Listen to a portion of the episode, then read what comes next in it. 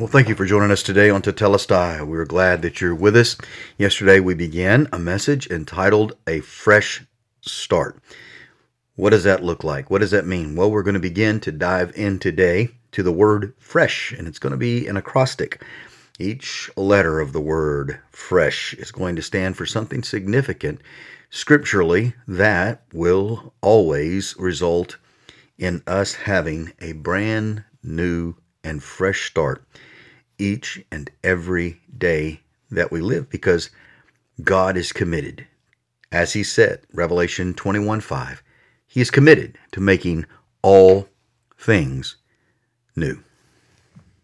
I want to use that word this morning, fresh, as a little acrostic. And what does that mean? What does that mean for us to get a fresh start? How can we live in 2024 with a fresh new beginning each and every day? And the first word has to do with this, with this. Not faith, but faithfulness. But I think you're going to be surprised. The faithfulness that I'm talking about has nothing to do with me or you being faithful. It is all about the faithfulness of God to us. When we read in the scripture, it's not our faithfulness to Jesus that depends on a new beginning each day. It is not dependent upon me, but it is totally dependent upon his faithfulness to me and to you. If it is up to you and me and our faithfulness, we're in trouble. I don't know about you, but I find myself fall short many times in the area of faithfulness. I don't always do what I need to do. I'm not always keeping my nose, as it were, to the spiritual grindstone. And I can be up today or down tomorrow. And if it's up to me, and dependent upon new beginnings for me and my faithfulness, I'm going to have a really bad year. But it's not. It is completely dependent upon the faithfulness of Jesus, not our faithfulness. I love how Brennan Manning describes it. He says, when I get honest, I am a bundle of paradoxes. I believe and I doubt. I hope and I get discouraged. I love and I hate. I feel bad about feeling good, and I feel guilty about not feeling guilty. I'm trusting and suspicious. I'm honest, and I still play games. Aristotle said, I'm a rational animal. I say, I'm an angel with an incredible capacity for beer. We're a bundle of paradoxes, each and every one of us are. That's why when it comes to this whole idea of faithfulness and me facing this new year at each new day, I'm not looking and dependent upon what I do or don't do. I have to completely look to and trust in what he is doing, has done, and will always do in my behalf. This is what Paul said in Galatians 2:20. I have been crucified with Christ. Nevertheless, I live, yet it is not I who live, but Christ who lives in me. And the life that I'm now living in the flesh, I am living by, and this is what it literally says, I'm living by or because of the faithfulness of the Son of God. Most translations have it translated, I live by faith in the Son of God. And there's an aspect to it, but the language there says, I'm living because of and by the faithfulness of Jesus.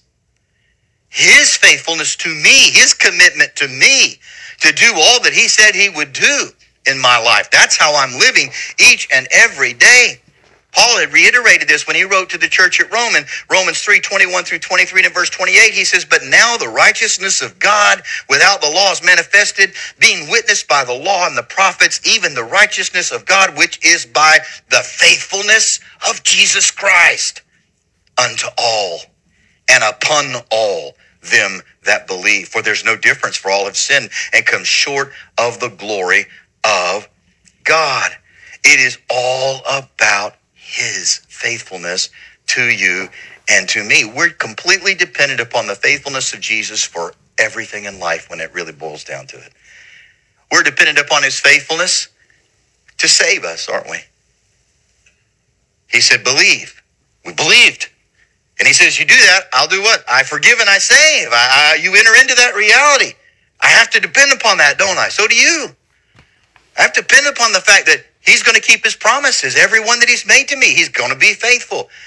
Even like Paul said to Timothy, he said, if we remain faithless, he cannot deny himself. He remains faithful to us. And if I get up every day in 2024, realizing that this day is not up to me being faithful to him, but upon him being faithful to me and resting in that, it helps me have a new perspective in everything that I do. And it's not dependent upon me. And I've got a fresh start. And I know that when he says, behold, I'm making all things new. When I open my eyes in the morning, Randy, I've made this day new. It's brand new. It is all open before you. Opportunities, privileges, experiences, new roads that I have for you. But it's dependent upon me. You trust me. Trust me. Faithfulness of God. We're dependent upon his faithfulness for our security, for our forgiveness, for all of life. This is what Paul said. The life I now live, I'm living because of and by the faithfulness of the Son of God. God has proved himself faithful to us, and he will continue to prove himself faithful to us. So if I want a fresh start in 2024, I have to live dependent upon the faithfulness of Jesus to me, and that is rock solid. It's not going to change. Nothing is going to happen in this world. No event, no election, no economic up or down. None of that can change the faithfulness of God to me and you. He's committed to us. And he has all the resources needed to sustain us, keep us, and get us safely home. Faithfulness, but then there's also this, has to do with relationships. That will be the second letter we'll start talking about tomorrow. Faithfulness is the F. And again, as we said, it is not my faithfulness that it depends on, but on God's faithfulness to you and to me.